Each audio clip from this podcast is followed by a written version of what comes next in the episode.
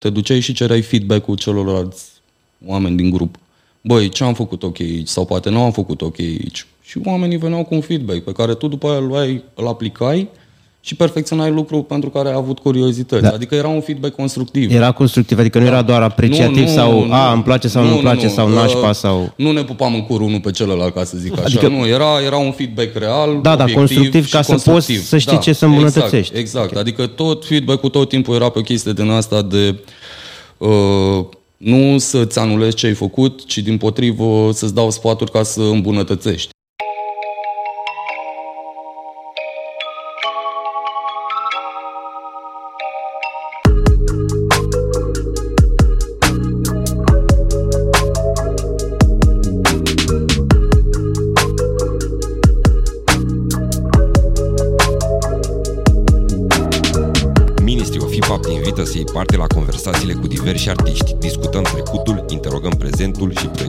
Proiectăm viitorul culturii hip-hop.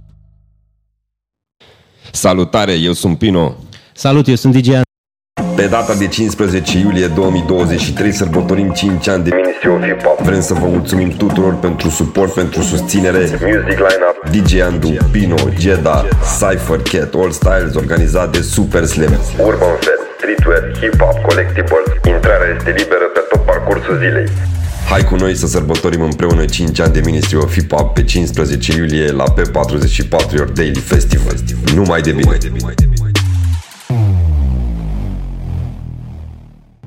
Astăzi îl avem invitat pe Oboi, artist graffiti, writer, muralist, un om care sare în sprijinul comunității de câte ori are ocazia. Salut, Oboi, îți mulțumim uh, că ai acceptat invitația noastră. Bine ai venit și sperăm să te simți exact așa cum trebuie. Salut băieți, uh, mulțumesc pentru invitație în primul și în primul rând și în același timp felicitări pentru inițiativa podcastului pe care îl faceți. Vă urez cât mai multe ediții uh, și în același timp uh, sper că ceea ce se întâmplă aici să fie perceput cât mai în esență de ascultătorii și privitorii voștri. Și noi la fel, și noi la fel mulțumim frumos. Mulțumim. Cum ziceam, uh, noi mergem pe ideea asta de trecut, prezent și viitor și o să începem cu, cu trecutul. Ții minte momentul zero pe care l-ai avut în pasiunea asta pentru hip-hop și pentru, pentru desen și pentru grafite și pentru writing și pe parcurs, dacă, uite, deși uh, na, noi ne-am pregătit aici un set de întrebări și niște chestii, am încercat să documentăm treaba, dacă facem poate anumite greșeli de exprimare, că știu că există, de exemplu, diferența asta între, uh, deci artiștii de grafiti sunt writeri, nu sunt da, grafări. Da. Sau, adică să ne explici. Tocmai asta e și ideea. Noi încercăm cumva să luăm fiecare element și noi, ceilalți, să zicem, din, din cultura hip-hop, da, poate nu știm chestii despre elementul respectiv și tocmai de asta facem, să aflăm, să învățăm și să ne deschidem okay. mintea, să învățăm chestii noi și să împărtășim idei, da? Da, da. Deci înțeleg. dacă noi facem o anumită greșeală, să zicem, legată de chestia asta, te rog să ne ajuți și să ne corectezi, tocmai Sigur. ca să învățăm cum și eu la fel, dacă cineva are o întrebare sau ceva despre DJ sau despre producție și e ceva ce nu e ok, eu întotdeauna o să zic, uite, de fapt lucrurile sunt așa, sau, adică dacă, e un, dacă nu e doar o părere, știi, e doar un efect, știi? Deci asta e rugămintea noastră și Clar, să, asta e și ideea, să încercăm să, să unim elementele și să învățăm mai mult despre ele. Deci ne întoarcem, cum ziceam, uh, când, care a fost momentul zero, da? când tu te-ai îndrăgostit de, de desen și de grafite și de hip-hop, nu? Că sunt, uh, sunt legate, nu? Da, clar. Băi, nu știu, cred că fascinația mea pentru desen a pornit de când eram mic. Nu știu, uh, țin minte că prima dată când am început eu, am efectiv am început să țin un instrument de scris în mână, primul instinct a fost să-i distrug biblioteca maică mi Adică i-am luat toate cărțile și pe prefață, pe acele foi albe sau chestii de genul ăsta, dudeleam tot felul de prostii. Îți dai seama că nu mai țin minte exact ce desenam eu pe acolo. Uh, na, și de acolo a, parcă aveam fascinația asta să scriu peste tot. Unde vedeam o suprafață curată, hai să, hai să încerc eu să dudelăiesc ceva pe aici, știi? Uh, Ehm, da, cam acolo a început cu desenul. Nu era graffiti, pentru că eram... Și nu fusese încă expus la hip-hop. Și în niciun caz nu fusese Deci a venit încă... așa o da, chestie, da, a fost o chemare. O chestie o... instinctivă. Știi cum sunt toți copiii aia când sunt mici, cum au dat de niște creioane colorate, să duc și încep să mă zgâlească păreții prin casă. sau okay. Nu știu, chiar cred că e o chestie de instinct aici. Chestiile astea se întâmplau când eram destul de mic, după aia, nu știu, undeva când am ajuns prin școala generală, am început uh, în orașul meu natal, în Bacău, să interacționez. Am cunoscut și am interacționat cu niște oameni care se dădeau pe skateboarding, făceau skate și prin intermediul lor am intrat cumva în toată comunitatea asta underground a Bacăului, care cumva era destul de închegată. Aveam, în Bacău existau MC, existau DJ, existau b-boy, existau grafări, skateri, rolleri, BMX-ări, punkiști, you name it. Adică cam toate zonele culturii underground, așa, aveau, ca să zic, într-un fel sau altul, reprezentanți. Asta prin ce an se întâmpla? Îți dai seama că tot fenomenul se întâmpla cu mult înainte de a-l descoperi eu, dar eu, eu cred că am interacționat cu chestiile astea undeva prin, pentru prima dată undeva prin 2004-2005. Când lucrurile, na, pentru nivelul de atunci se întâmplau la un anumit nivel și îți dai seama, când am interacționat cu întreg fenomenul și întreaga comunitate, am fost, pf, wow, this is, this is my place. Știi? Ok, și după aia ai făcut legătura cu uh, pasiunea ta cu, uh, pentru desen? Da, sau... da, da. Ideea în felul Adică ai văzut toate elementele și am zis, a, uite elementele. ce tare pot să fac asta sau cum? Exact. Nu, ideea e că fascinația mea pentru graffiti a, a nu știu, eu am descoperit-o înainte de a interacționa cu grafării și uh, prima interacțiune pe care am avut-o cu grafitiu a fost, uh, nu știu dacă mai ții minte, acea copertă de la Simplu, făcută de omul negru, când aveau ei un style pe copertă scris cu Simplu. Mamă, când am văzut coperta aia și am văzut style-ul ăla, eram, what the fuck is this? Stai da, așa, da, da. wow, ce, ce e asta? Și luând de exemplu acea copertă, am început eu să scriu nume random scriam nume de, numele gagicilor de prin clasă, chestii de genul ăsta, numele tovarășilor. Și, na, făcând chestia asta înainte de a interacționa cu comunitatea, când am intrat în comunitate și am dat de grafuri care they actually did that, am zis, wow, există așa ceva la mine acasă. Mamă, ce tare. Îți dai seama. Și de acolo am, am împrietenit cu oamenii, uh, cu acei grafări care desenau, erau câțiva dintre ei destul de activi. Uh, și de acolo am, am, nu știu, am decolat, ca să zic așa. Nu știu, am interacționat cu ei, am învățat cât mai multe chestii legate de tot ce înseamnă graffiti, cum se face, unde se face, formele lui. Uh, na, Îți dai seama, fascinația în graffiti tot timpul o să fie pentru desenul pe tren, desenul pe metrou, pe tot ce înseamnă suprafață care se mișcă. Noi, din păcate, în Bacău nu prea aveam uh, zona asta grafitiului dezvoltată. În schimb, băieții care desenau atunci, generațiile dinaintea mea, desenau foarte mult la stradă. Foarte, foarte mult. Și chiar când mergeai pe străzi, vedeai graffiti. Și tot timpul apărea semnul ăsta de întrebare. Bă, cum au apărut alea acolo? Cine l-a făcut? Când l-au făcut? Cum l-au făcut? Știi? Până am ajuns în punctul în care am întâlnit, am cunoscut și am ajuns să fiu prieten cu oamenii care făceau acele desene față de care eu ridicam semnele astea de întrebare, știi? Și ușor, ușor am, na, oamenii m-au primit, au început să mă educe, să mă învețe și nu, după 17-18 ani, uite-ne aici. Tare. A, uite, asta vreau să te întreb, scuză-mă. Uh, că asta ziceai că ai, ai ajuns în comunitate, tu având deja, a început să erai fascinat, ai început să desenezi, nu? Că da, făceai da, da, niște da, desene, da, dar exact. încă nu desenai pe, pe Dar nu știam, nu afară, știam că nu? e graffiti, da, A, eu okay. nu știam. Desenam foarte mult pe foaie. Raportat de la acea copertă pe care am văzut-o la albumul de la Simplu, eu făceam niște lucruri nefiind în conștiință de cauza asupra lucrului pe care eu îl fac. Și Până am interacționat cu băieții. Bun, și acolo după aia ei, gen, ți-au arătat niște chestii sau tu le-ai furat, cum se zice? Uh, a fost și un proces băi, de ăsta de, hei, uite, se face așa sau a fost și mai mult self tot? Adică ai Ambele. zis, uite, cum se face asta? sau? Ambele. Eu consider că niciun grafer la început de drum nu o să fie direct, știi, gata, m-am apucat de graffiti și o să fac graffiti. Uh, nu deci ai fost apprentice, cum se zice? Da, ai fost am fost într-un fel apprentice, așa, am, cum zice, am nu? învățat, adică... într-adevăr, am avut privilegiu ca oamenii pe care i-am întâlnit să mă învețe niște lucruri de bază, Uh, în același timp, fiind la început, îți dai seama că orice artist, mai ales cu 15-20 de ani, se inspira din orice fel de sursă. Na, mai vedeai un videoclip pe MTV, eu raps, vedeai grafiti în spate. Uh, bine, la noi începuse deja ușor, ușor să apară și internetul. Mai aveai accesul la o revistă, la un film de grafiti, la un documentar, știi? Și ce vedeai acolo, clar te inspira.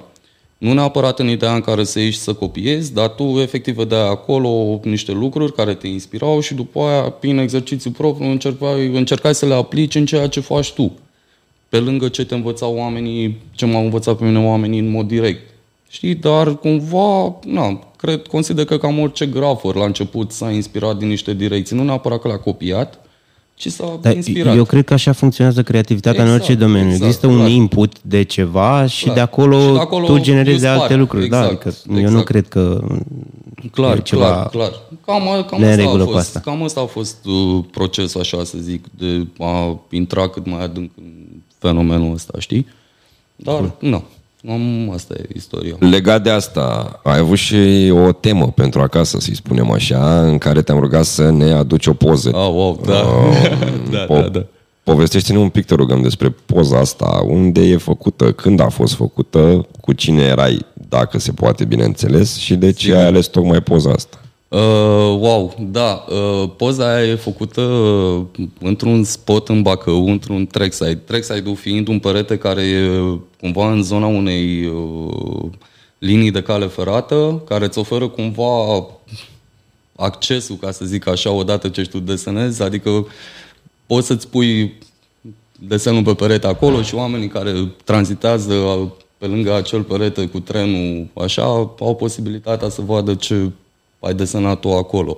Ideea e că oricum, da, e tot un spot, tot uh, în zona ilegală faci chestia Scuze, asta. fac o paranteză. Văd o terminologie specifică. Spot, trackside. Uite, Da. astea sunt chestii Uh, care probabil exact. sunt da, da, da, strict sunt, legate îți de, dai de seama, graffiti. și Graffiti-ul cultură. clar are, are o listă întreagă de terminologii, de, de terminologii, dacă e, pot să le explic. Trackside-ul, după cum spuneam, e un perete undeva în zona unei uh, linii de cale ferată, unde tu desenezi și oamenii care tranzitează acel, acea zonă cu trenul pot vedea desenul tău din tren. Cool. În Spot. Spot se referă la loc, efectiv, locul unde te duci să desenezi. Așa.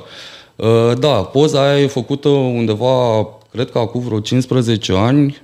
Ăla era unul din locurile în care noi desenam în Bacău. Era cam printre singurele locuri care era foarte atractiv pentru noi, pentru că îți oferea op- oportunitatea asta de a-ți expune ceea ce desenezi la oamenii care tranzitează acel perete cu, cu trenul.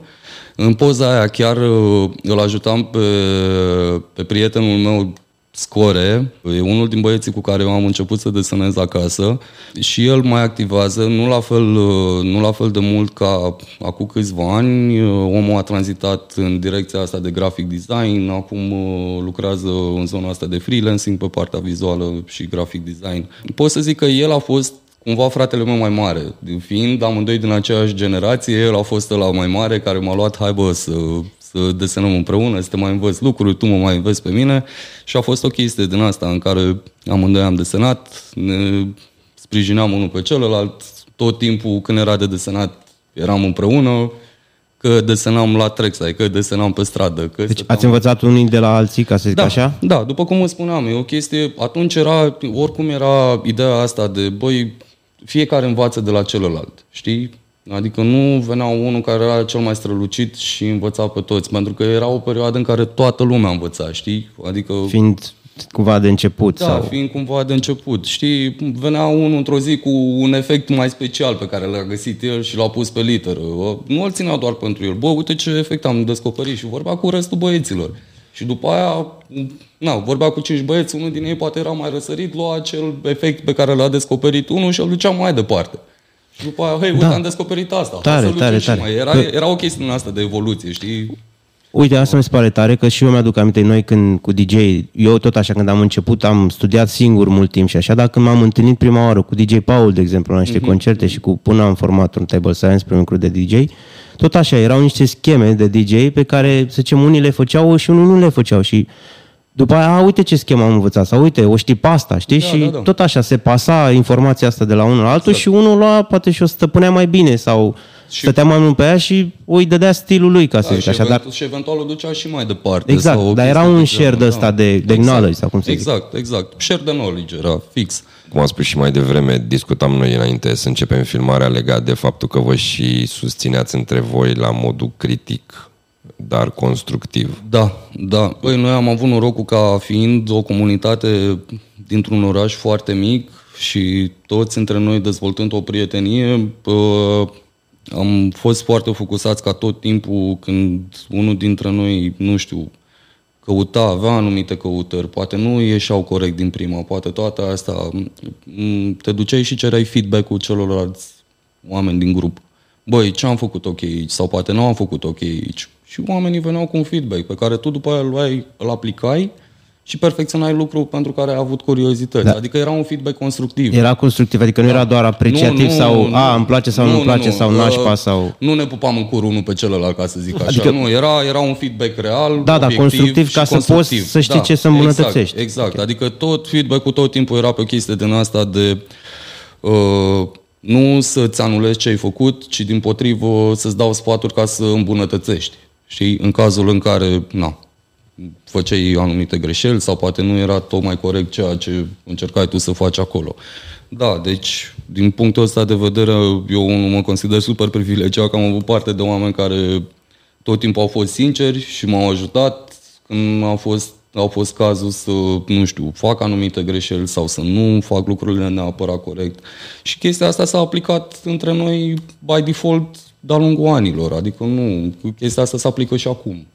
Nu știu, cel puțin în cercurile mele de prieteni cu care desenez. În poza aia ăla era unul din locurile noastre preferate și printre singurele cumva, din păcate, din Bacău, unde puteam să ne ducem și noi să ne exprimăm liber, fără să ne deranjeze nimeni, pentru că era un perete în ăsta super izolat, în mijlocul câmpului.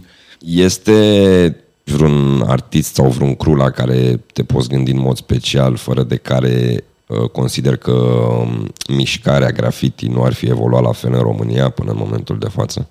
Mm. Wow.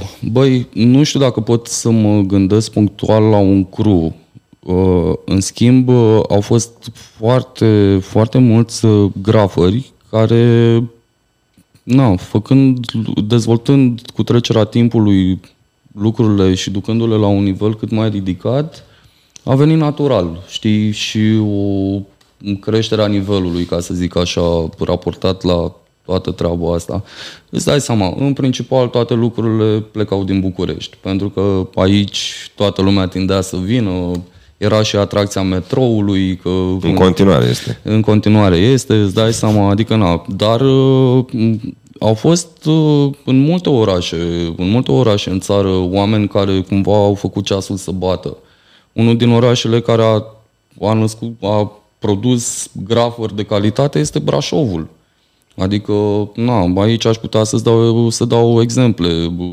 Suflo, Homeboy, Fir, oameni din generații cu mine, Hour, adică sunt, sunt mulți oameni care, nu știu, la mine în Bacău tot așa, era Alcaz, mai erau câțiva băieți, înainte de Alcaz, Red Poison, Dep, adică sunt, sunt niște nume de astea care cumva au definit niște lucruri în istoria grafitiului. Constanța, aveau, îl aveau pe Boem, uh, Clas, uh, nu știu, sunt, sunt, au fost... Știi ce sunt, mai sunt curios? Uh, din, din tot ce pe care i-ai enumerat acum, câți mai activează sau cine mai activează Majoritatea acum? activează. activează. După atâția ani, uh, na, îți dai seama, nu mai activează la fel de puternică atunci, pentru că vorba aia, au ajuns oamenii să aibă familii, să aibă joburi, să toate astea. Mulți dintre ei încă activează în zona, în zona de vizual as a daily job, știi? Dar... Deci s-au dus în zona asta de... Da, da, da, clar. E o evoluție... Digital. Da, e o evoluție naturală. În zona asta creativă. Exact. Eu consider că e o evoluție naturală și adică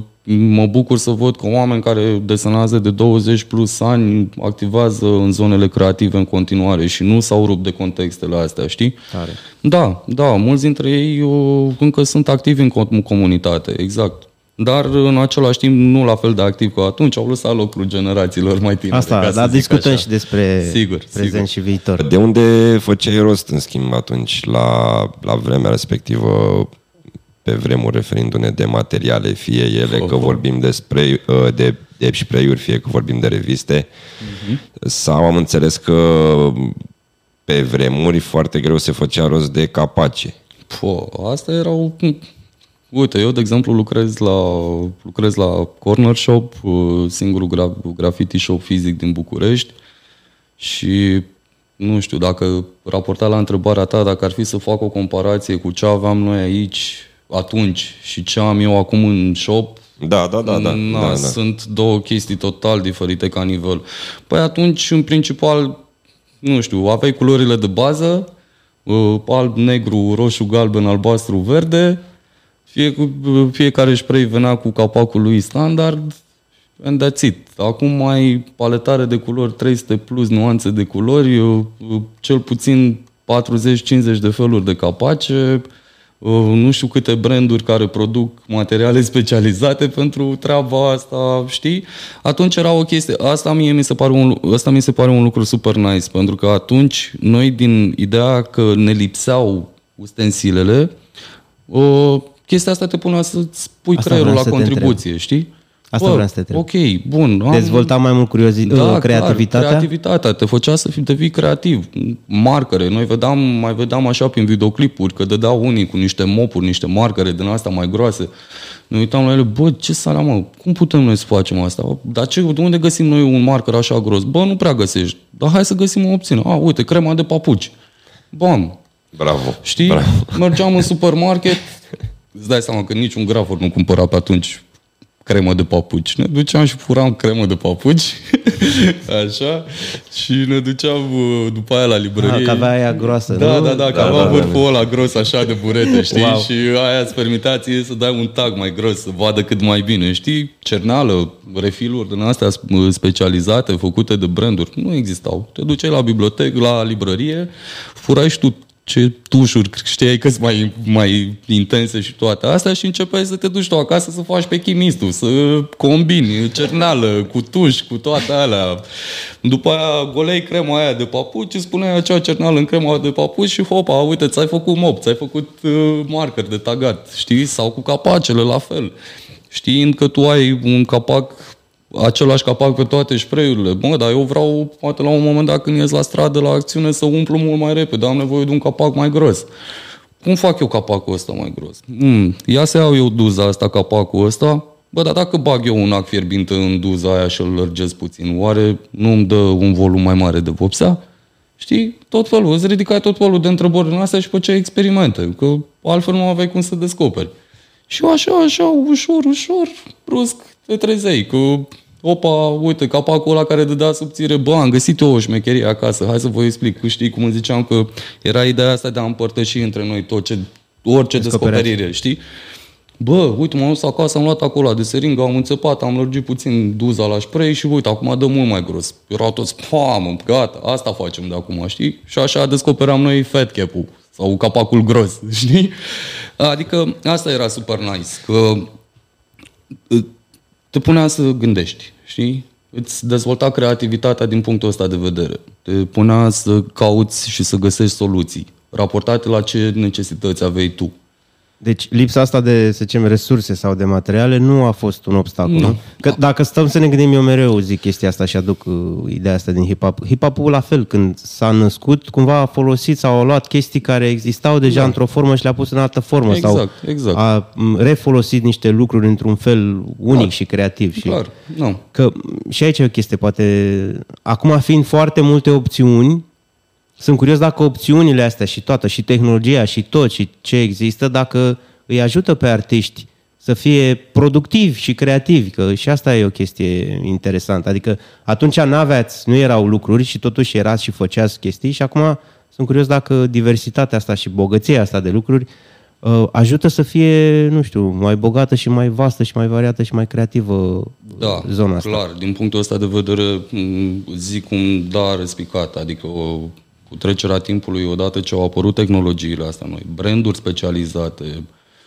o rezumăm chiar și la capace, adică dintr-un capac să ajungi să ai o paletă de 30-40 de capace, de unde poți să îți alegi tu câteva cu care știi că poți să-ți faci treaba cât mai bine. Adică, clar, tehnologia, faptul că lucrurile au evoluat, faptul că paletarele de culori s-au dezvoltat și, după cum îmi spuneam, de la 5-6 nuanțe, acum a ajuns să ai un paletar de 300 plus culori, e și normal ca chestia asta să îți deschidă drumurile spre a face lucruri mult mai, la un nivel mult mai ridicat, știi? Da, tehnologia ajută. ar fi cumva, nu știu, din punctul meu de vedere, ar fi cumva greșit să nu folosești lucrurile astea în a te ajuta pe tine să faci lucrurile la un nivel cât mai ridicat, știi? Why not? Adică, nu. E, pentru generațiile noastre cumva e super nice că noi am avut și acea chestie în care nu aveai. Și prin comparație cu ce ai acum, poți să poți să, dez- să înțelegi Să niște vezi prin valențe, contrast. Dar știi? sunt Să curios vezi cum vede contrastele. cineva din generația de acum, neavând reperul ăla din trecut. Băi, sincer, uite, Bogăția asta, cum vede bogăția asta de chestii și opțiuni? din, nu știu dacă Ca să și zic, din în- păcate. Din ne păcate, întoarcem în prezent da, acum. Da, Terminați din ideea. păcate, uite, eu interacționez foarte mult cu generații noi de copii care se apucă de, se apucă de desenat la magazin și mulți dintre ei, they take it for granted, știi?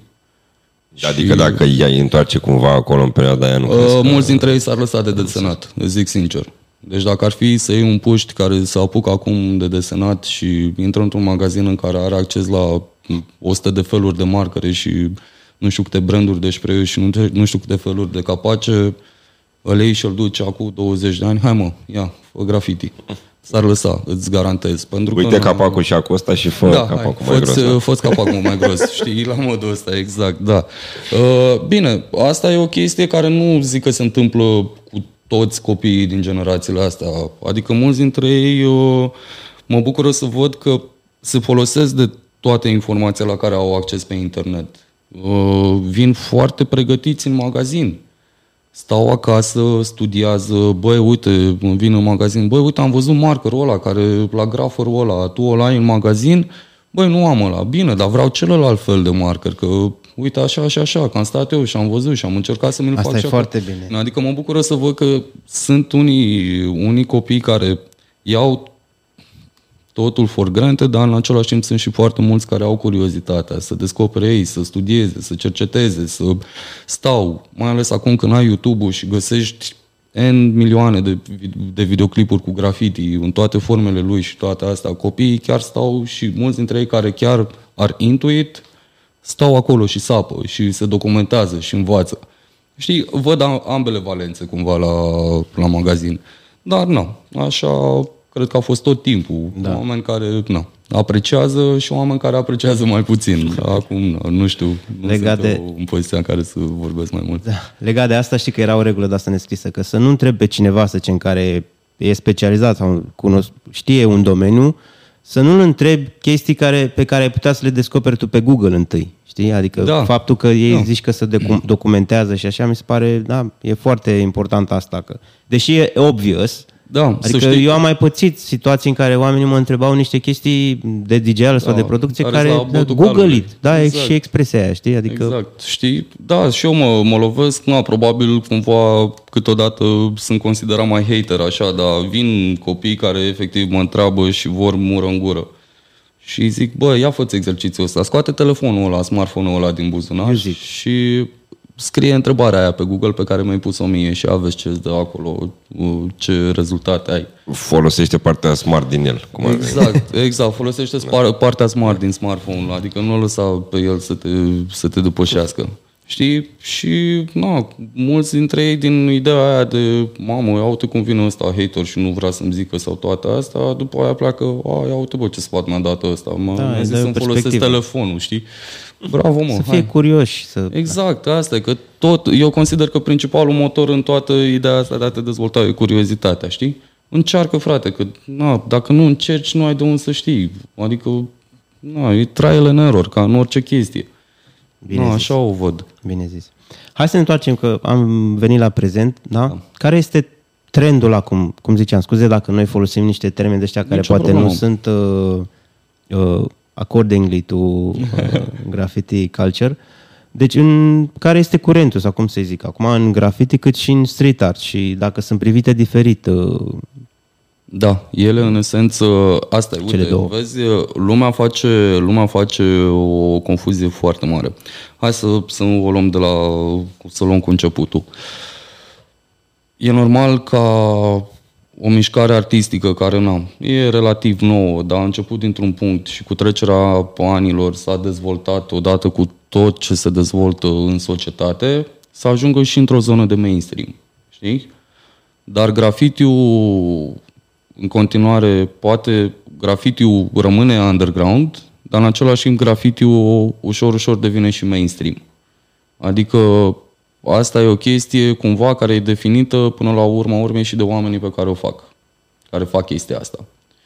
Sunt grafări care au început în underground, au activat în underground, activează și vor activa în underground pentru că asta e alegerea lor. Sunt grafări care activează și în underground, dar odată cu trecerea timpului și cu dezvoltarea lucrurilor, au trecut și în zona de mainstream. Eu sunt unul din oamenii care poate, nu știu, materializează al doilea exemplu. Tu, tu zi, când zici mainstream, te referi la, să zicem, o... tot ce înseamnă... Tot ce faci comisionat, Tot să ce zicem, faci pentru... comisionat, tot ce faci în zona de uh, evenimente organizate legal, la care au acces, are acces publicul larg, uh, nu știu, festivaluri, uh, proiecte comerciale pentru clienți, uh, I don't know. Deci asta înseamnă Da. mainstream. Și Asta underground? înseamnă. Underground-ul sunt băieții aia care intră noaptea la metrou, merg noaptea pe străzi, cu Ok. cagulă pe față, mascați, nu știe nimeni când au ajuns acolo, cum au desenat, cât au stat. La, la graffiti underground vezi doar rezultatul a doua zi dimineață. Ok. Nu știi cine l-a făcut, cum l-a făcut, când l-a făcut. Și mulți dintre grafări aleg în continuare să, să rămână acolo. Dar bine, că acum intervine și polemica asta. În, în era internetului, a Instagramului și a chestiilor de genul ăsta, cât de underground mai e graffiti-ul underground? Da, corect. Pentru că poate sunt unii grafări care ei nu postează absolut deloc pe internet munca lor, dar sunt anumiți oameni care o documentează, documentează, și o da. pun pe net. Atunci se ridică întrebarea, bă, graffiti-ul ăla mai e underground dacă a ajuns pe internet? Știi? Adică se dezvoltă tot felul de polemici de genul ăsta. Dar în continuare, atâta timp cât uh, graful ăla care apare documentat de cineva și pus pe internet, dar nu e pus de graferul care a făcut acel graffiti, din punctul meu de vedere, rămâne tot underground. Știi? Ok. Bun, deci să ne întoarcem la întrebare și ce ne explicai tu, da? Deci diferența asta între graffiti, Da, underground așa, și să ne graffiti. întoarcem. Graffiti-ul și street art-ul au ajuns să fie, din păcate, m- două chestii care sunt e, identificabile la fel. Sunt același lucru, dar de fapt și de drept nu sunt același lucru. Graffiti-ul clasic înseamnă litere stilizate, desenate cu spray-ul, uh, adică practic graffiti-ul clasic, cum îl Metoda știm, clasică. metoda, metoda clasică, pe când street art-ul este asociat tot cu graffiti-ul, dar din punctul meu de vedere e o chestie greșită. Street art-ul e, poate fi făcut de orice fel de artist vizual.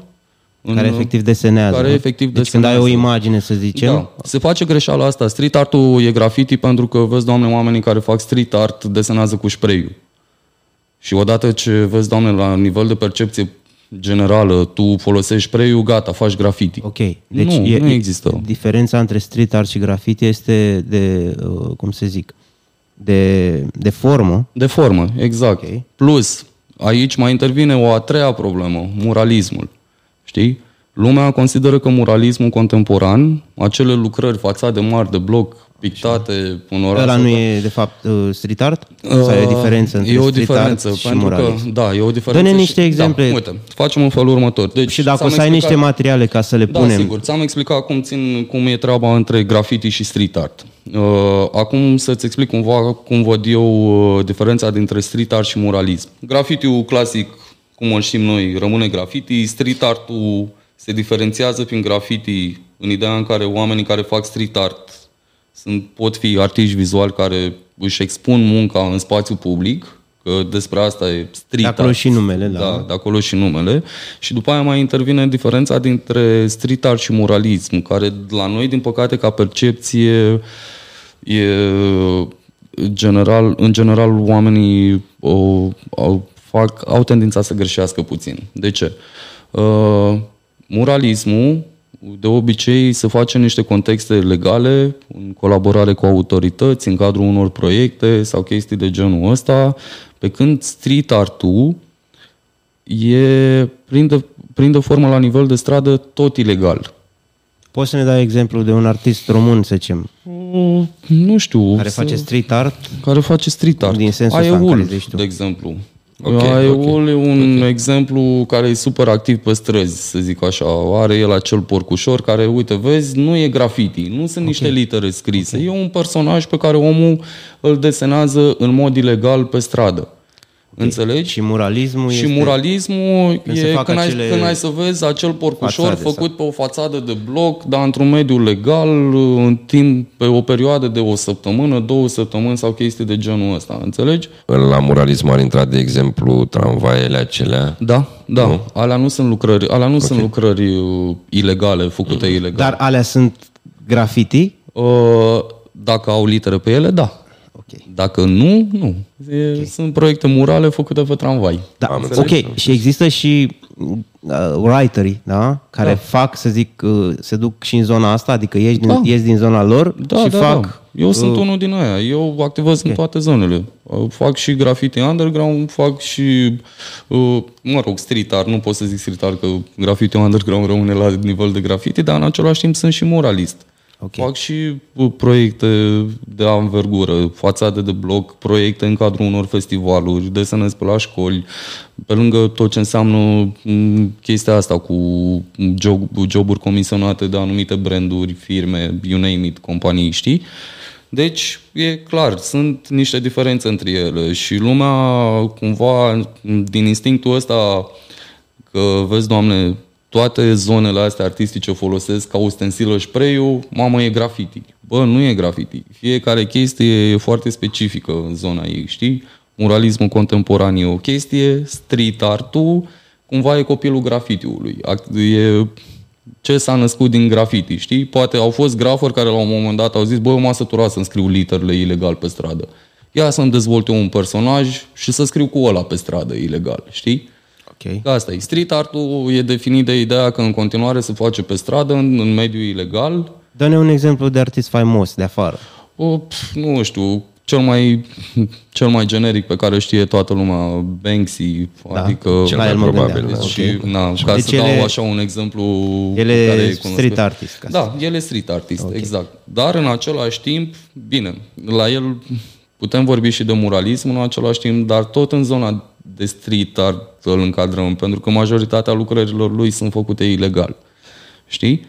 Nu ai să-l vezi, eu cel puțin nu am auzit vreodată să fie Banksy invitat într-un uh, eveniment legal să deseneze pentru două, trei săptămâni nu știu ce fațadă de bloc. Nu există așa ceva. O, Dar se știe cine e? Uh, nu știu. Nu se știe cine Nu știu, eu nu personal. Păi. Erau, erau ceva uh, speculații la un moment dat că vezi, doamne, e solistul de pe la Messi, Vatec sau o chestie de genul. Da. Anul trecut, acum vreo 2 ani, erau ceva speculații că vezi, doamne, l-au prins pe Banksy, s-a aflat identitatea, dar aparent nu. nu. Asta cred că e cel mai general general exemplu pe care pot să-l dau și cu care lumea Bun. e mai... Poți să ne mai dau un exemplu tot așa general și pe partea asta de muralism și pe partea asta de graffiti, oh. care tot așa e cunoscut? Uh, da, uite, de exemplu, pe partea de graffiti, mm, care tot a explodat așa în ultimii ani, este un artist australian, Sofless să-i zice, are o grămadă de videouri pe YouTube. Dar bine, ăsta e un exemplu așa, știi, cât mai, cât mai accesibil. Dar sunt o grămadă de artiști graffiti în mainstream, adică oamenii deja văd, le văd lucrările pe internet, chit că activează în anumite momente ilegal sau o chestie de genul ăsta, știi?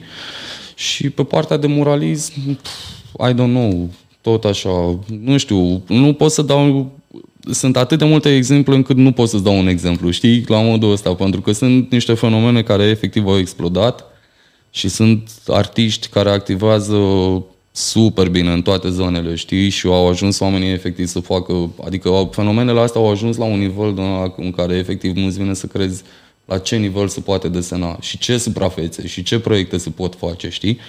Adică au evoluat lucrurile. Dacă ar fi să facem o comparație cu dinamica fenomenului acum în 2023, în comparație cu ce se întâmpla cu 30-40 de ani, sunt niște lucruri incomparabile, adică, na, ca nivel.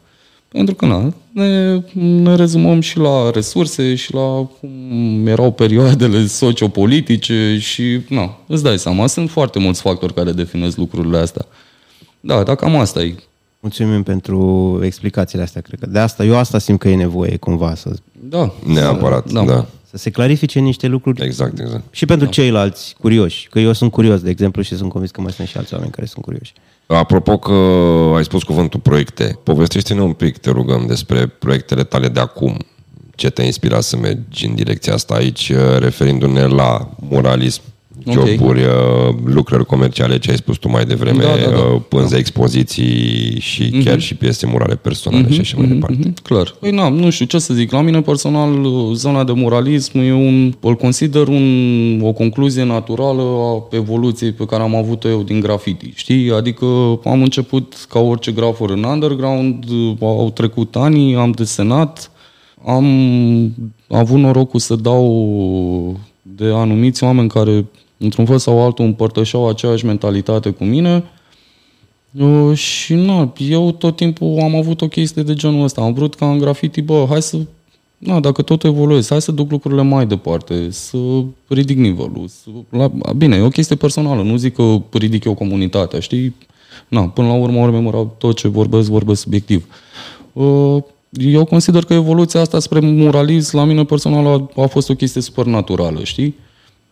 Am făcut grafite, am făcut grafite, am văzut că lucrurile se dezvoltă, lucrurile o luau deja într-o direcție super bună pe partea de muralism aici în București. Eu în perioada aia încă locuiam la Iași. Am luat ca exemplu ce se întâmpla pe aici și am zis, băi, se întâmplă acolo. Hai să încercăm și noi. Deci să- eu, era o oportunitate, nu doar din punct de vedere, hai să zic așa, raționament ăsta economic, Nu am început cu scopul A, de a deci a face fost- bani. Nu, era doar ideea aia Era de un challenge evoluție nou sau- naturală, știi? Bă, hai să duc lucrurile la alt nivel, știi? La modul ăsta. Am avut norocul să am, să-l am pe lângă mine pe colegul meu Pulsar, cu care am, cu care am dezvoltat și un proiect care se numește Cap Screw. Practic asta e echipa noastră de muralism.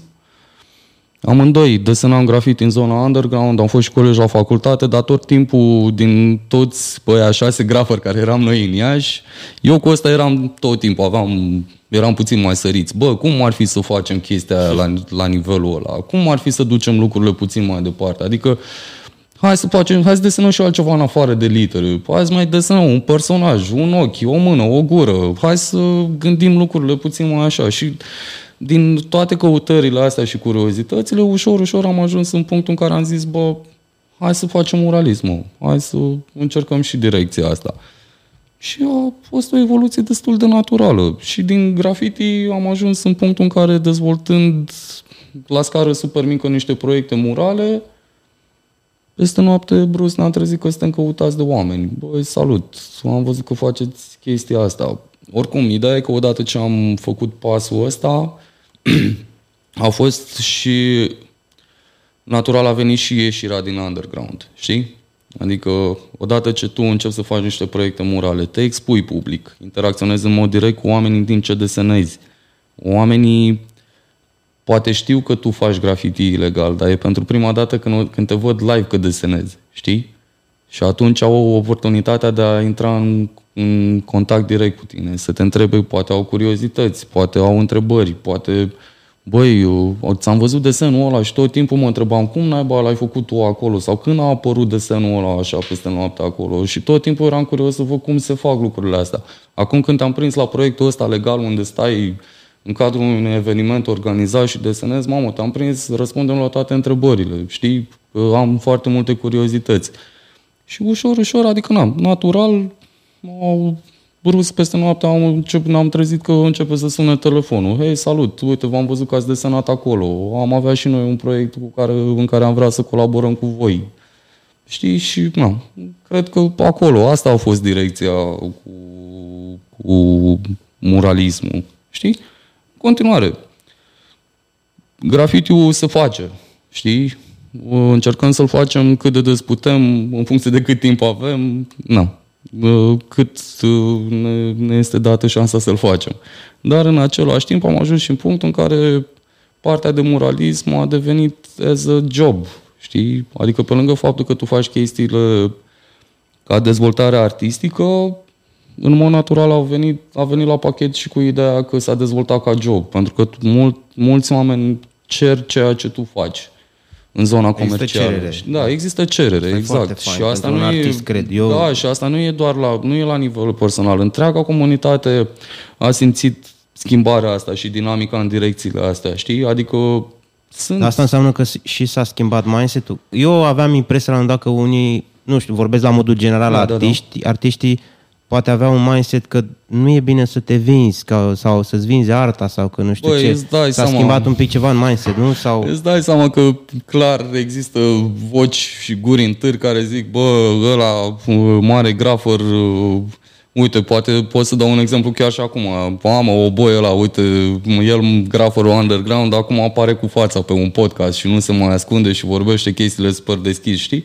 Băi, sunt păreri și păreri. Până la urmă, urmei fiecare în, în zona asta de arte independentă faci cum te taie pe tine capul. Asta cred că e, de Știi? fapt, cel adică, mai important, na, și, nu, și nu văd să fie o problemă dacă eu, la nivel personal, ca artist, fac niște alegeri pentru mine, știi? Atâta timp cât nu deranjez pe nimeni, nu văd o problemă în a face lucruri. Că poate lucrurile alea, într-un mod mai direct sau indirect, la un moment dat ajung să schimbe niște lucruri sau poate inspiră niște oameni. Știi? Da, ok, nu am nicio problemă că tu rămâi underground și vrei să desenezi numai pe stradă în fiecare noapte. Do your thing, man. Tot respectul, pentru că e Do super you. activ. Da. Știi, e super activ, te vezi peste tot. Clar o să primești respect în comunitate, m, clar o să fii apreciat, dar e zona ta. Nu am cum să vin eu acum să zic, hai bă, du-te, m, știi, mă iau de tine și am ceva de comentat că desenezi numai ilegal la stradă. De ce nu desenezi, băi, și tu murale? Sau de ce nu aș ieși și tu din underground și ajungi Da, deci mainstream? fiecare trebuie să-și asume cumva, Da, să zicem, ce, ce și-a ales. Ok. Exact, fiecare asta și-a- ești, asta faci. Exact, exact. Fiecare își asumă la nivel personal ceea ce vrea să facă cu lucrurile pe care le face. Eu așa văd lucrurile, știi? Nu, nu mai am cum să...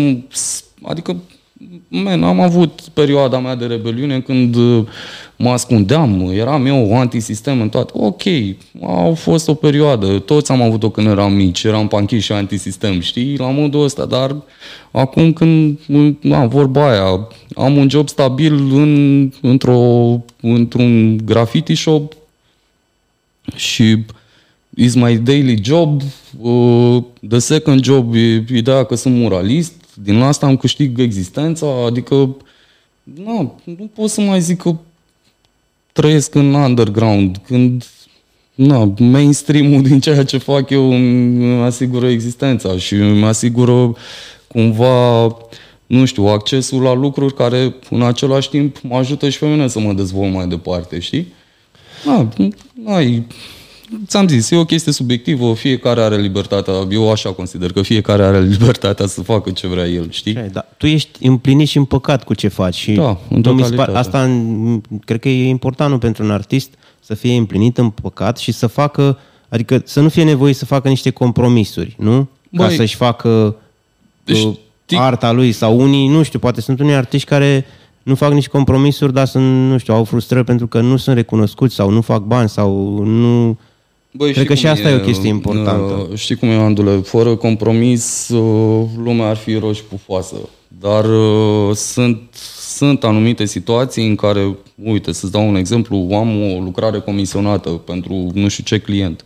Poate eu nu rezonez absolut deloc cu valorile acelui brand sau o chestie de genul ăsta, dar Păi și oamenii... poți să o refuzi sau poți să o Da, accepti. ai libertatea să refuzi sau să accepti. Dacă tu vine un brand la tine, dau un exemplu, un brand random, nu dau nume acum sau așa, și el uh, uh, și oamenii aia vor să colaboreze cu tine, dar tu, ca tu la nivel personal, nu rezi- rezonezi cu sistemul lor de valori, e libertatea ta să accepti sau să nu accepti, știi?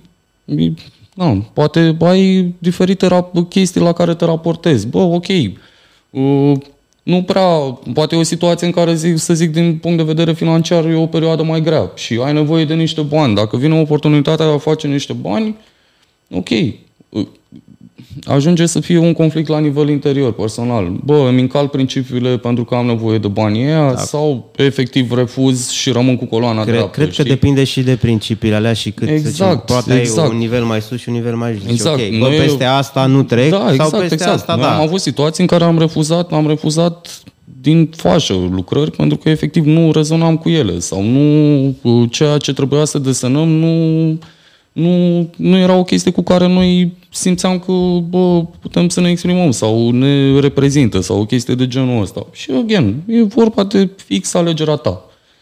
cum, cum vezi tu lucrurile și ceea ce vrei să faci. That's it. Așa, Foarte bine așa spus. se văd lucrurile. Foarte bine spus.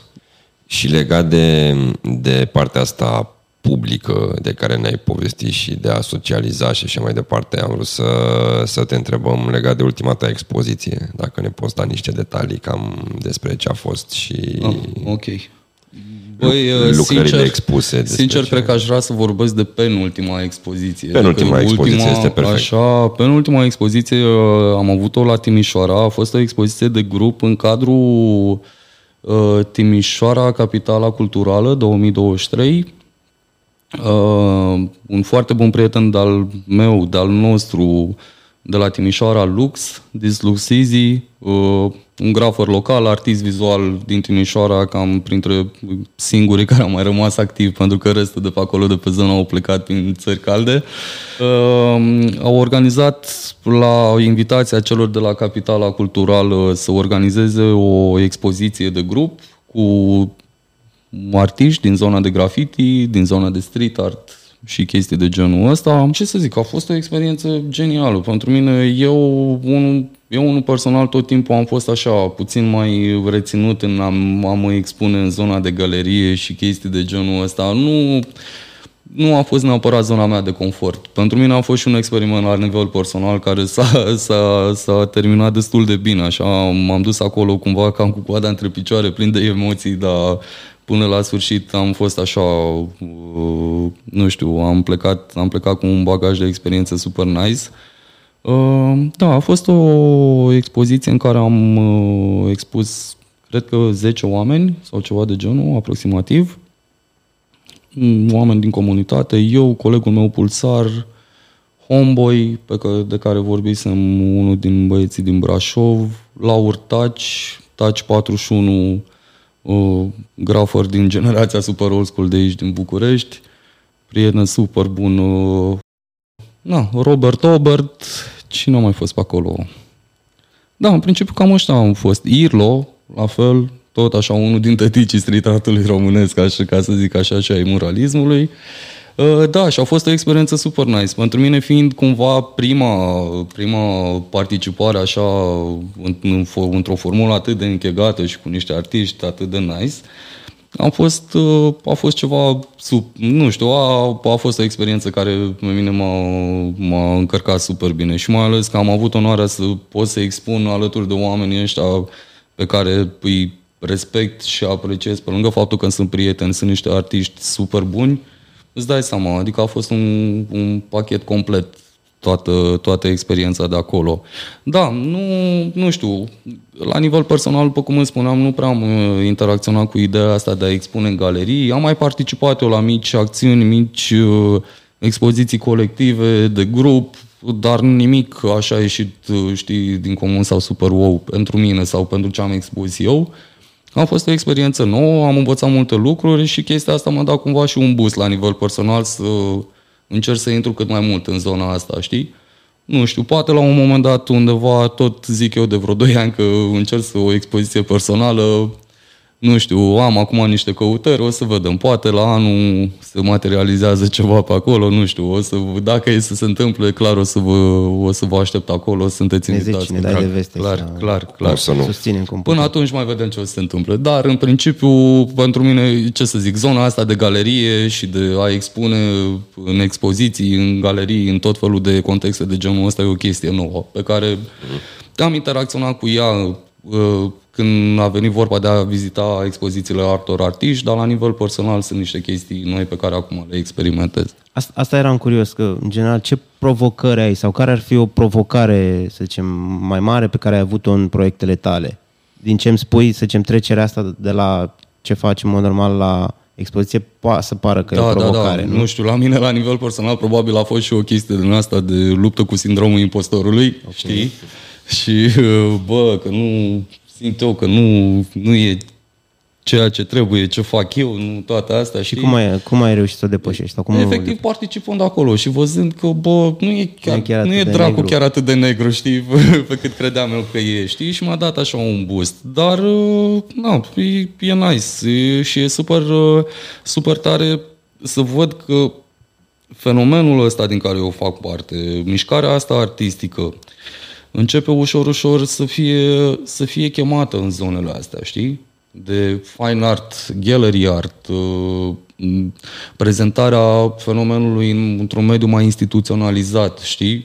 Uh, se poartă discuții deja cu oameni care sunt probabil critici de artă sau colecționari de artă. Sau și asta da. e un fel de recunoaștere a muncii da, voastre? Sau... Da, da, da, e, e, o altă, e o altă categorie acolo a ceea ce facem noi ca mișcare artistică care se încheagă din ce în ce mai bine, pe lângă tot ce înseamnă lucrările comisionate despre care vorbeam cu diferiți clienți sau proiecte publice la care suntem invitați să participăm sau toate astea. Adică ușor, ușor Mm, știi că era vorba aia, hip-hop-ul s-a mutat din, din da, da. stradă, da. s-a mutat la casă, cum era, știi? Da. Ei, well, cam așa, asta e ideea.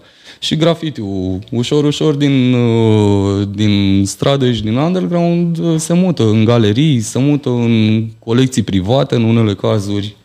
Ok, și asta crezi că, de exemplu, trecerea asta de la stradă, să zicem, la mm, loc, locurile de genul ăsta, crezi că uh, nu știu, se pierde ceva sau adaugă ceva trecând de la una? Uh, băi, în unele cazuri, știi cum e, dacă în continuare tu faci și în underground pentru că alegi să faci asta, nu cred că se pierde ceva, pentru că în continuare tu îți păstrezi lucrurile de la care ai început, știi? Și încă activezi în ele. Și se adaugă. Și, da, și se adaugă. Nu văd o problemă să ajungi din underground să expui într-o galerie, știi? Pa chiar e, o văd ca o evoluție, știi?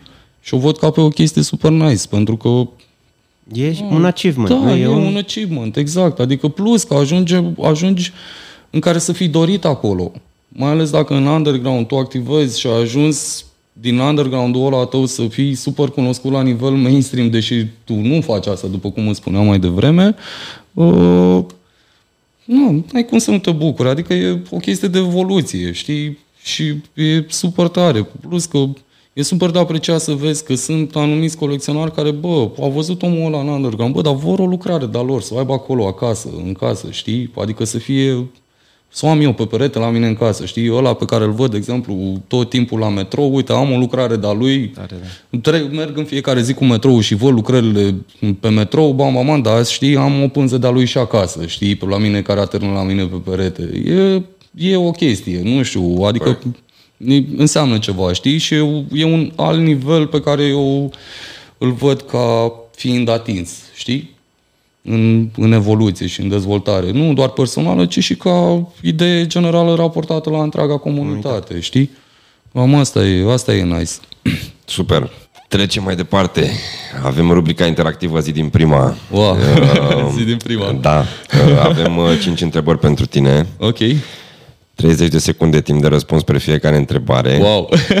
pentru okay. întrebările unde nu reușești să răspunzi, invităm publicul să ne răspundă în secțiunea de comentarii, să ne spună părerea lor. Oricând ești tu gata, putem să începem. Este ceva super, super flash. Trecem Let's go. ele rapid, dăm răspunsul dacă știm, dacă nu am trecut mai departe. Hai să-i dăm. Bun, hai să începem cu prima întrebare. Da? Avem așa, în aprilie, 18 aprilie 2006, un proeminent creator de streetwear a păcălit mapa mondul lansând un clip care a devenit imediat viral și transmis de cele mai mari posturi de știri din lume. Reprezenta un grup de writeri care în timpul unei acțiuni de noapte taghează cuvintele stil free pe un avion. ok. care este numele complet al jocului, promovat prin campania publicitară? Mark Echo Getting Up Contents Under Pressure. Deci nici n-am mai apucat să mai dau drumul la cronometru. N-am Jocul care l-am terminat, de, cred că cel puțin 30 de ori. N-am apucat să mă duc din dreapta în stânga să dau drumul la cronometru. Da. Am promovarea acelui joc care a, a fost lansat și din câte știu eu cam singurele jocuri mm. care era super focusat strict pe cultura graffiti. Uh, acest băiat Mark Eco, ce s-a gândit el? Să sară gardul și să dea un tag pe Air Force One avionul președintelui Americii. De ce nu? Da, și motoul jocului uh, cumva era mesajul still free, încă liber. Știi? Și omul ce s-a gândit? Ia, hai bă să sare eu gardul. Au găsit, a găsit el, știa că, vezi, doamne, avionul ăla e parcat undeva în nu știu ce bază din asta aeriană. S-a dus frumos, a sărit gardul, a scris mare pe unul din motoarele avionului, stil free și aia a fost. După aia, efectiv, toată chestia a explodat. Îți dai seama de la treaba aia. Brandul de haine de care ziceai se numește Eco Unlimited. Poate multă lume e curioasă să știe despre treaba asta. Tot așa, e un, e un brand dezvoltat de băiatul ăsta de Marc Eco în colaborare cu mai mulți grafări. Și nu, îți dai seama, de acolo a început și treaba cu jocul și nu, a devenit unul din brandurile alea iconice pentru streetwear în zona de graffiti, pentru că erau super focusați. Tot timpul vedeai style-uri de graffiti super nice pe hainele lor, tot felul de designuri făcute în colaborare cu o grămadă de artiști. Deci, da, cam asta, asta, asta, a, fost, uh, asta a fost acțiunea cu acel avion. Avionul pe care s-a tagat mesajul Still Free e Air Force One, avionul care îl plimbă pe, nici nu știu ce, cine e acum președintele Americii? Ba, uh, Joe Biden. Așa, în clipa asta îl plimbă, îl plimbă pe Nea Biden ăsta da. peste tot prin lume. Bun, hai că ne-am chinuit să scriem la... întrebările astea, scuză-mă, și ne-ai explicat tu mai multe despre întrebarea asta decât știam noi de fapt. Trecem la următoarea întrebare. Așa. Care este numele filmului de grafiti românesc apărut în 2004, pe soundtrack-ul căruia apar piese precum Culori sau București sub uh, bomburi sau Graf? E o piesă pe care am făcut eu cu Gnom. Ne amăgesc pe la concerte cu două, trei sucuri, deci dacă mișcarea e în floare, noi suntem în muguri. Da, filmul este, se numește Underground Phase 1, este un film pus cap la cap și gândit uh, de unul din, na, nu știu, uh, manageri, prieteni și colaboratori Cage, Sweet Damage Crew. Up, Cage. Salut Cage, te salutăm, tot respectul.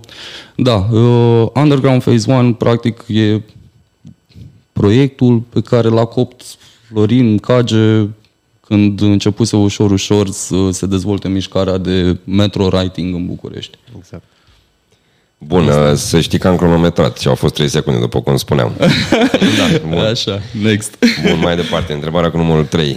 Care este numele celor două branduri de, de spray care la începutul anilor 70 au fost adoptate de către primii writeri?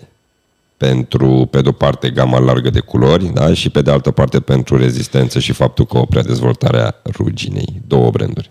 Da, deci uh, brandurile astea două, bine, ele au fost mai multe, dar astea care cumva au devenit iconice se numesc Krylon și Rustolium.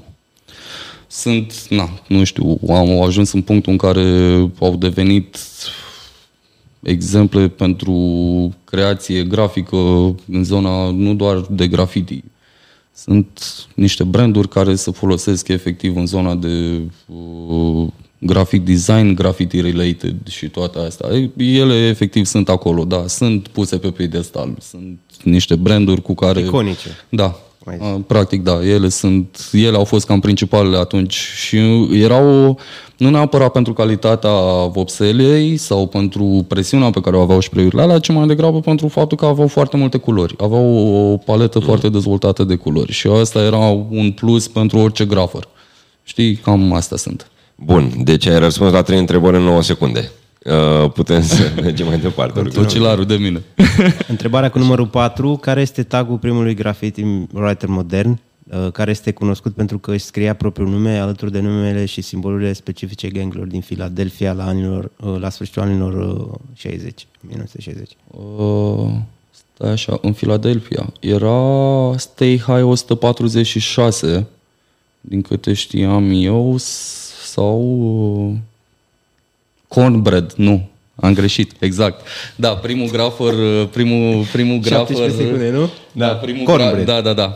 Primul grafer uh, documentat, așa ca să zic, uh, exact. Era din Philadelphia, uh, omul dădea taguri cu cornbread sau Mr. Cornbread. Da, după da. care, după el, au mai, uh, au mai uh, fost așa documentați în ideea în care, vezi, domnule, au fost plasați în ideea de pionieri, uh, Stay High 146 sau uh, în New York uh, Taki. Taki. Da. Cornbread, răspuns corect. Cornbread, așa Bun, e. Da. bun. Excelent. Um, I-am încurcat eu puțin, da. Și mai avem, uh, da, într-adevăr, ai și stat vreo 13 secunde la întrebarea asta. Uh, care este numele writerului american ce în 1983, alături de Dondi, Ok, uh, Fab Five Freddy așa. și faimoasa formație britanică The Clash, Oh, a creat un single Da. pe vinil care îi poartă numele și a combinat hip-hop-ul și muzica electro și prezintă prin versuri greutățile prin care a trecut ca și artist de graffiti în încercarea de a se exprima vizual. Da, artistul despre care, despre care ai vorbit se numește Futura 2000. El cred că din pionierii grafitiului, așa cum o știm noi, era omul care s-a dus total ca estetică în niște, în niște zone care erau way ahead of its, its time. De acolo și Futura 2000. Știi? Adică omul când unii grafări de bea uh, își împământau, împământeneau chestia asta, știi, de lettering, își dezvoltau un style, omul deja distrugea literele în timp ce desena. La el nu mai era ideea de a uh, merge pe rețeta clasică, știi, litera, conturul, 3D-ul, efecte, splash. Nu, omul efectiv era la alt nivel, adică nu. Wild. Da, uh, chiar recomand, nu știu, uh, dacă, dacă e privitorii voștri sau ascultătorii voștri, vă recomand să vă documentați și să uh, căutați lucruri despre Futura 2000, un artist care încă activează, nu știu la ce vârstă a ajuns, cred că are aproape 80 de ani sau ceva de genul ăsta, dar omul total, total la alt nivel pentru perioada în care el a început să activeze. Da, și într-adevăr, fiind uh, acel artist mai special din perioada lui, uh, a venit la pachet cu uh, colaborarea cu diferiți artiști din zona muzicală a vremurilor, De atunci. cum ziceai și tu, The Clash, adică uh, el oricum activa într-o zonă din asta, nu neapărat hip-hop, uh, rap, uh, cum se dezvolta cultura atunci, ci era mai degrabă interacționa foarte mult cu zona de punk, uh, cu zona asta de uh, cultură anti, antisistem, știi, și de acolo, de acolo probabil uh, s-au născut și colaborările astea. El a fost și printre primii artiști care a trecut oceanul și a ajuns la noi în Europa. Uh, ca artist graffiti invitat de niște galerii, nu mai țin minte exact de unde, mi se pare că din Germania sau dacă nu din zona aia, uh, Olanda, o chestie de genul pe atunci, sau Franța, nu mai țin minte exact, dar oricum, astea sunt țările în care uh, na, uh, mișcarea graffiti a interacționat prima dată cu artiștii de peste ocean, cu pionierii, ca să zic așa. Deci, recomand, uitați-vă și căutați despre Futura 2000. Super, 5 din 5, ăsta a fost zi din prima, mergem mai departe. Yes. Primesc premiu. Cam asta e. Shoutout-ul de astăzi pleacă înspre Menia, Mania. Mulțumim frumos pentru susținere, apreciem vorbele frumoase, sperăm să putem aduce cât mai multă valoare de care comunitatea hip-hop să beneficieze, să ne auzim cu bine și maxim respect. De asemenea, le mulțumim tuturor celor care au răspuns la întrebarea noastră din episodul trecut. Big up! Bun, uh, trecem în secțiunea de viitor. Ok. ultima parte a discuției noastre de astăzi și începem așa, prin a te întreba care crezi tu că este viitorul culturii graffiti în contextul culturii hip-hop. Știi că noi înainte de a ne pune la masă aici să discutăm, tot vorbeam de ideea asta de ce mai înseamnă cultura hip-hop, elementele ei și cât de unite sunt între ele.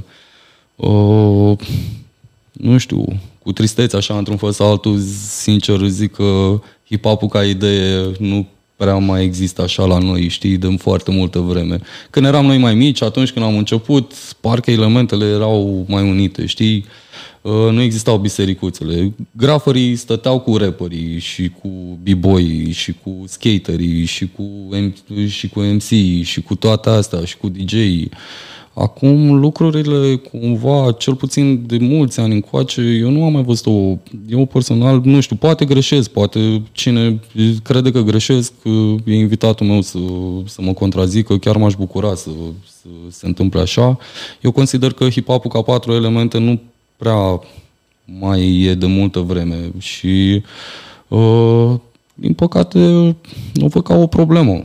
Pentru că sunt foarte mulți oameni talentați, indiferent de elemente, elementele pe care le reprezintă, știi? Și uh, mm, e păcat să nu se materializeze lucrurile astea din nou sau să nu... Pentru că, nu, hip-hop-ul are flavorul lui și flavorul ăla lui a fost definit nu doar de MC sau doar de b-boy sau doar de grafer sau doar de DJ, ci uh, a fost definit mai degrabă de toți, toate patru elementele lucrând împreună, știi? Corect. Eu așa, așa văd treburile. Adică funky freshness-ul ăla al hip-hopului, nu, când erau petrecerile alea de block parties, adică lumea nu era animată doar de DJ, mai era animată și de faptul că pe muzica DJ-ului ăla dansau niște b-boy și cântau un MC, știi? Și eventual mai erau și niște grafări prin spate care desenau ceva pe acolo, știi? Uh, nu știu, e, eu sper că cred că ca și ca voi de altfel, sper ca lucrurile astea ușor, ușor să revină la treaba aia. Nu știu, eu aș vedea, aș vedea lucrurile astea materializate în, nu știu, sub forma unor evenimente, cum erau, nu știu, let's say, Ride for Gold, ca să dau niște exemple de evenimente care s-au întâmplat cu câțiva ani pe aici, prin București, în care, în principal, ele erau niște evenimente de graffiti, dar angrenau la rândul Celelalte lor elemente. și celelalte elemente, pentru că aveai o scenă unde venea DJ-ul și cânta cu MC-ul, se mai făcea și un battle de b-boy în timp ce băieții desenau, știi? Și practic asta era. Cum ați făcut voi, de exemplu, noi, anul trecut. Noi am încercat timid da, exact, și vrem să exact. continuăm asta ideea vreau asta. Să zic, asta vreau să zic. Cum ați făcut voi, de exemplu, anul trecut acel eveniment din Parcul Herăstrău, Hipopoteca, da. exact, în care ați încercat să angrenați toate elementele la Și n-am renunțat loc. la idee, că evenimentul a ieșit bine, Băi, eu sper să, noi. sper să aveți puterea să-l duce și mai departe, pentru că chiar efectiv a fost un lucru la care eu unul personal am participat, la invitația fratelui nostru Sonerie, Sone, Big Up Mihai, salut, te salutăm. Uh, pe mine m-am bucurat personal să văd că se întâmplă un eveniment unde în sfârșit văd iar toate elementele puse cap la cap, știi? Și încheagă un eveniment și se întâmplă o acțiune acolo. Și, da, cam asta e. Hip-hop-ul... Na, din păcate nu putem să vorbim acum așa ca o chestie închegată între elemente, dar în același timp o și văd, văd ideea asta de oameni cum sunteți voi, de altfel cum probabil și eu împărtășesc aceeași idee ca și voi, o văd ca, o, ca un lucru care ar trebui să se întâmple din Asta nou, încercăm, știi? cum ziceam, și prin contentul de genul ăsta și, și prin acțiune și cu celelalte evenimente pe care am început să le facem da, timid, da. cum ziceam, de anul trecut, că a fost Da, nu înțeleg unde s-a eveniment. rupt toată chestia asta pe parcurs de-a lungul timpului. Cred adică... că, știi, cred că e chestia, cei care, noi, să zicem, din comunitate, din bisericuțele astea, fiecare din zona lui, da, zicem, eu da. din partea asta de DJ și, na, cu MCA, cu care eu sunt în legătură, uh-huh, da, uh-huh. cred că, e, de fapt, e, nu trebuie să vină cineva din exterior să zică, noi nu, trebuie nu, să avem nu, inițiativă clar, și da. să vorbim da, între exact, noi exact, și, hei, exact. uite, hai să vedem voi ce faceți sau da, știu, clar, să clar, ne organizăm da, noi și să ne gestionăm noi și să... Oricum, da. în esența asta e că, exact cum ziceai și tu, nu o să vină nimeni din exterior. Tot în cadrul comunităților și în cadrul elementelor trebuie să se întâmple lucrul ăsta. Dar, într-adevăr, nu știu, eu pe viitor văd așa un revival al hip-hopului ca idee de patru elemente unite în a face chestii faine, știi? Și noi. Da, da, cât o să dureze, nu contează. E important că există oameni care au, au inițiativa, știi, și sunt perseverenți în a face lucrul ăsta. că, nu. Dar tu ce crezi că, că există motivații pozitive în România, în afară de evenimentele de care am vorbit și acțiunile mm-hmm. care se iau deja, există motivații pozitive suficiente, ca să le spunem așa, în România pentru a crea noi talente, pentru a încuraja artiștii noi de graffiti să evolueze într-o direcție reală? Băi, în primul și în primul rând asta e o discuție destul de deep așa, pentru că cea mai mare problemă la noi în România, acum vorbesc strict de graffiti, e faptul că am ajuns într-un punct în care teoretic autoritățile ar trebui să intervină din ce în ce mai mult în a ajuta fenomenul, pentru că a devenit mainstream, știi? A devenit acum toți copiii vor să apuce de graffiti. Ei, uite, eu zic o, zic o situație care e destul de ciudată. Sunt foarte mulți copii care au dorința să deseneze, vor să-și dezvolte chestia asta, o descoperă, o descoperă, uh, ar intuit, știi, devin fascinați de ea. Dar de exemplu, nu sunt locuri unde să te duci să exersezi. Exact. da. Aici mă raportez exact la ideea asta, cum e susținut Da, din da, exterior da, sau da. de publicul larg, Da. nu neapărat de oamenii din comunitate sau toate astea. Uh, nu știu, autoritățile la noi la începutul anului s-au concentrat prin a majora amenziile și pedepsele pentru grafitiul ilegal. Dar nu am auzit nici, niciun politician sau niciun, nicio autoritate, nicio primărie, nicio administrație locală să vină să zică hai bă, în fiecare sector să facem în câte un loc din ăsta legal, unde copiii ăștia care mâzgălesc pe străzi aiurea să se ducă să-și uh, golească spreiurile acolo. Cum faceți voi că voi veniți oricum vopsiți peste rele, de folosit zona, știi, adică nu e ca și cum e nevoie e de... singura opțiune care rămâne. Să te duci să cauți spații industriale vechi, părăsite, tot felul de locuri în astea care, într-adevăr, în anumite cazuri te pot expune la niște pericole. Uh, Tu poți să cazi printr-o podea care, na, vorba aia e veche de 70 de ani. Poate să scadă ceva, o sticlă în cap, poate.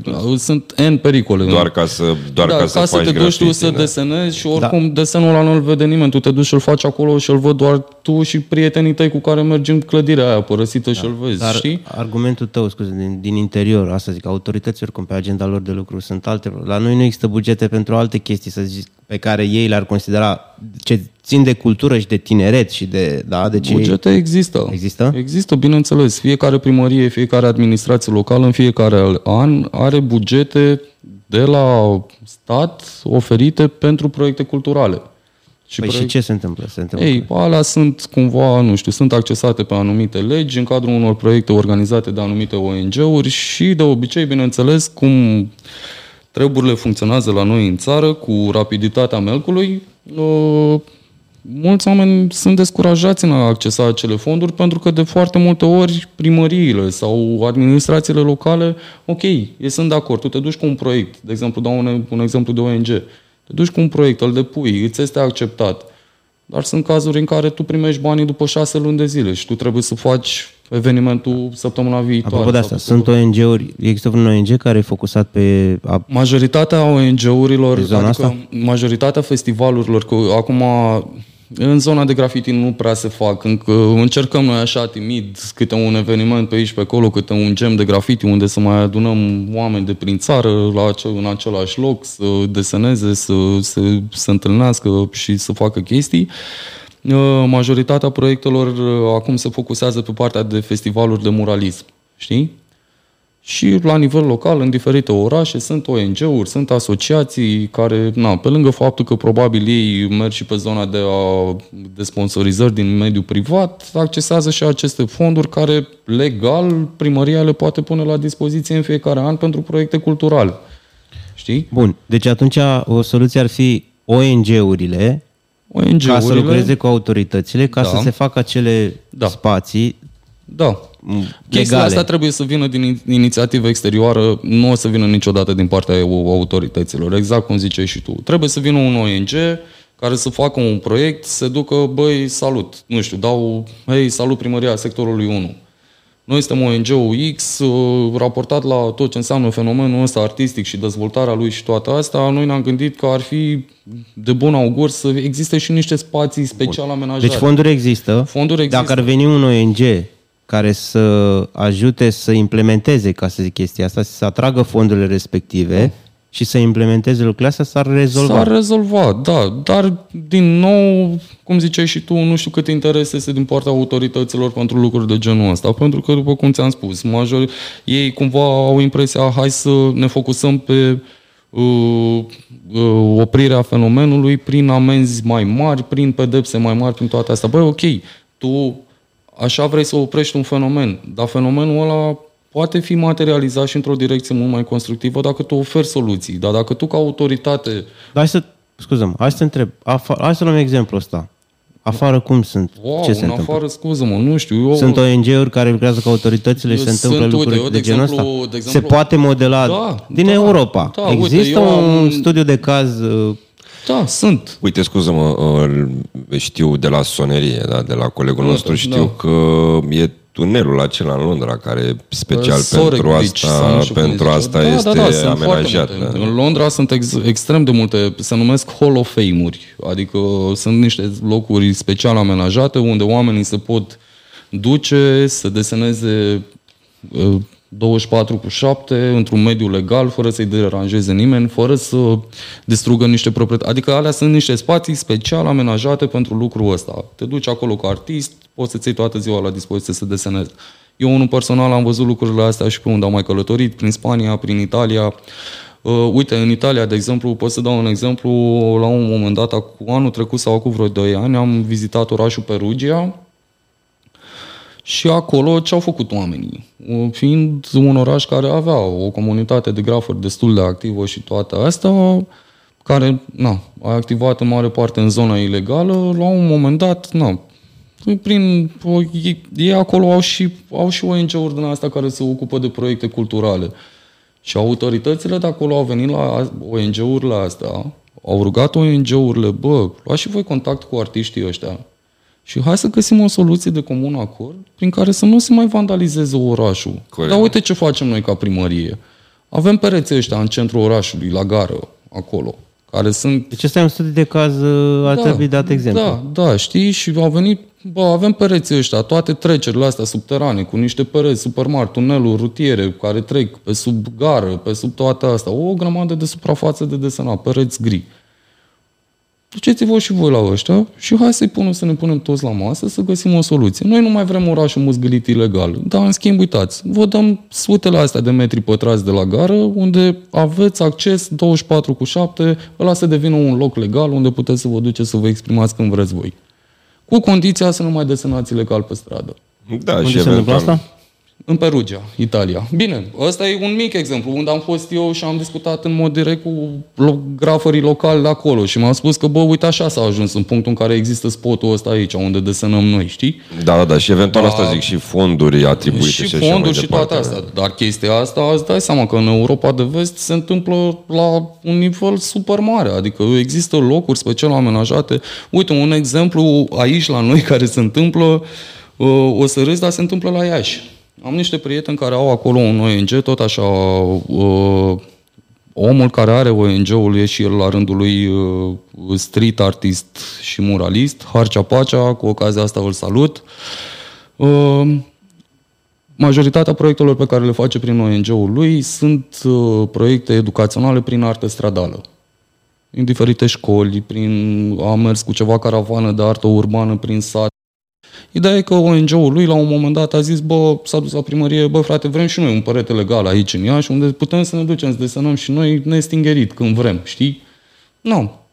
Să fie un loc unde avem un anumit set de reguli, nu, unde nu se desenează unul peste celălalt, adică sunt, lași curățenie la perete de fiecare dată când te-ai dus, ai desenat, nu lași preiuri, da, nu exact, lași... exact. Bă, bă, sunt niște reguli din astea de bun, de bun simț, simț până la urmă urmei, nu regulile alea nu-ți cer marea cu sarea. Și nu, oamenii au prezentat cumva, au pus în fața primarului o, o listă. Bă, uite care ar fi avantajele dacă tu faci chestia asta. Reduci nivelul de vandalism la stradă. Deci există un exemplu și la noi. Aviz da. Uh, ONG-urilor, ca da, să zic și așa. Mai Facem sunt, un call to action. Și mai sunt. Uite, de exemplu, mai este, da, aici, uh, uh, exemplu pe care îl dau e super amuzant. Mai, mai este, de exemplu, la Cluj. Tot așa. Primăria Clujului, din cât am înțeles de la băieții care desenează pe acolo, le-au oferit o zonă din asta unde ei pot desena legal, numai că, din păcate, nimeni nu se duce acolo să deseneze, pentru că de fiecare dată când băieții s-au dus acolo și au desenat, a venit jandarmeria ca să le ia datele.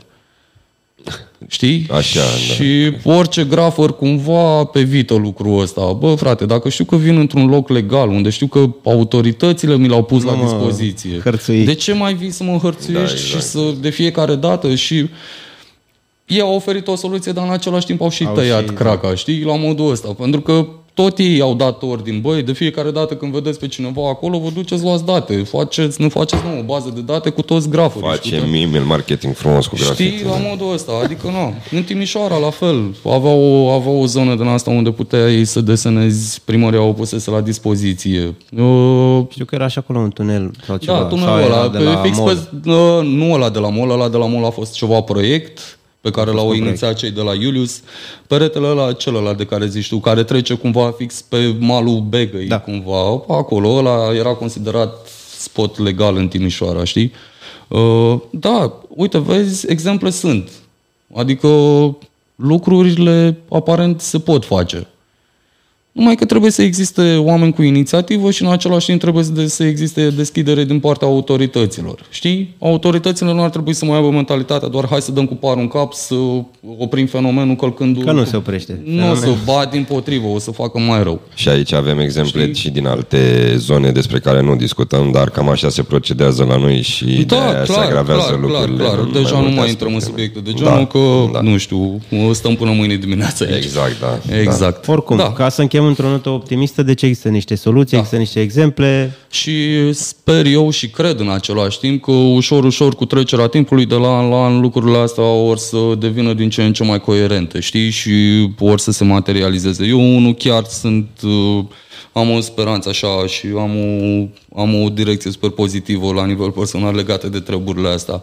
Sunt oameni care lucrează, sunt oameni și ONG-uri care fac lucruri pentru treaba asta, lucrează în continuu pentru dezvoltarea mișcării și a, a fenomenului în sine și ușor, ușor, uh, prin puterea exemplului că, din păcate, la noi în România nu mai așa merge, trebuie mai întâi să faci, după aia să le arăți, uh, uite că se poate și, uh, mă rog, încep și autoritățile să vadă avantajul unor lucruri și un, unor proiecte de genul ăsta, pentru că se dezvoltă. Tu, odată ce faci genul ăsta de acțiuni într-un oraș, tu poți să ai o grămadă de avantaje ca administrație locală.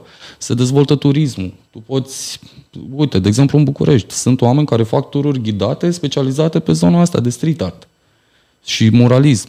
Asta știu și eu cu Urbanul, am Da, văzut ceva, da, am da, văzut sunt, lucrurile sunt. astea, da. La Sibiu, la fel. Eu, La Sibiu, a fiind primul festival de murale care a avut loc la noi în țară, de-a lungul edițiilor, oamenii tot au început să adune murale, să adune murale.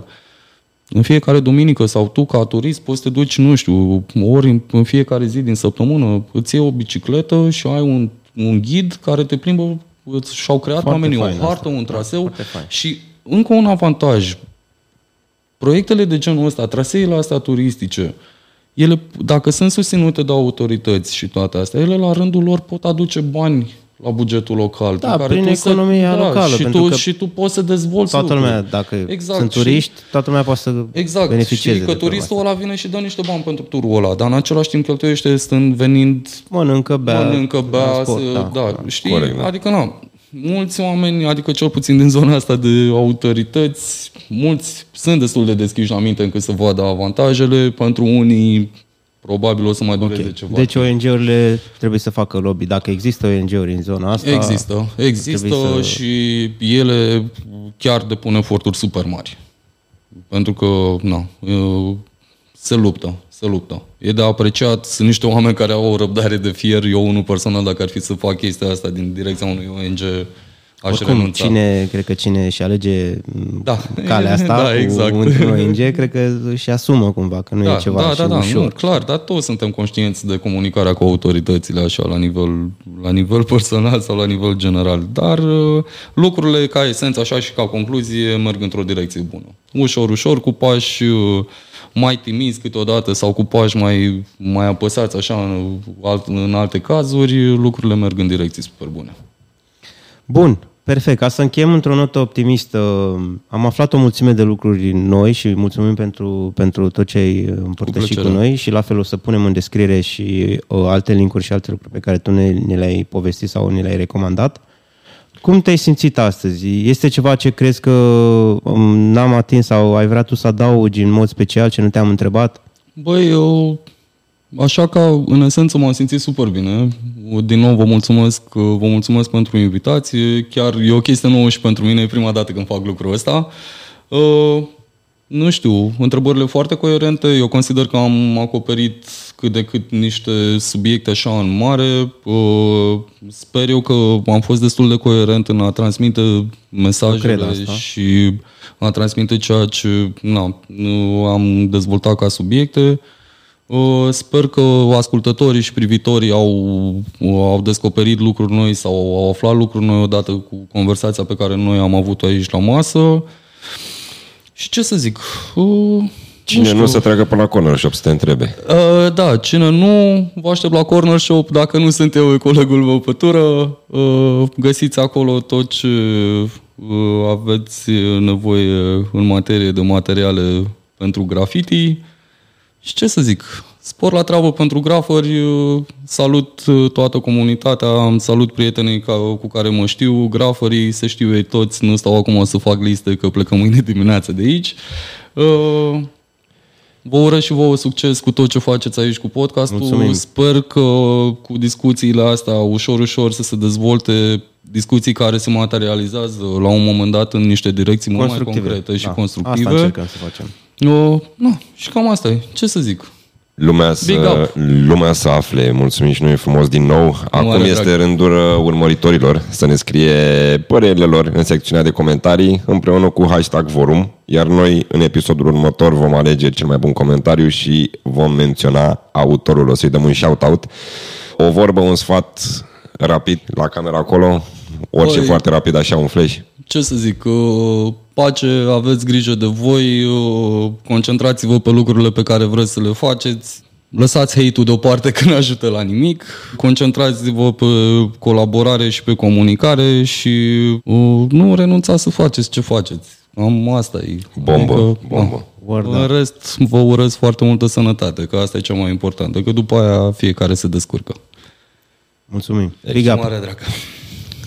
Dacă ți-a plăcut, apasă butonul de like, butonul de subscribe, fi la curent cu toate noutățile de pe canalul nostru, ministryofipa.com, abonează-te la newsletter și ținem legătura. Până data viitoare, împrăștiați și onorați cultura hip-hop. Big up!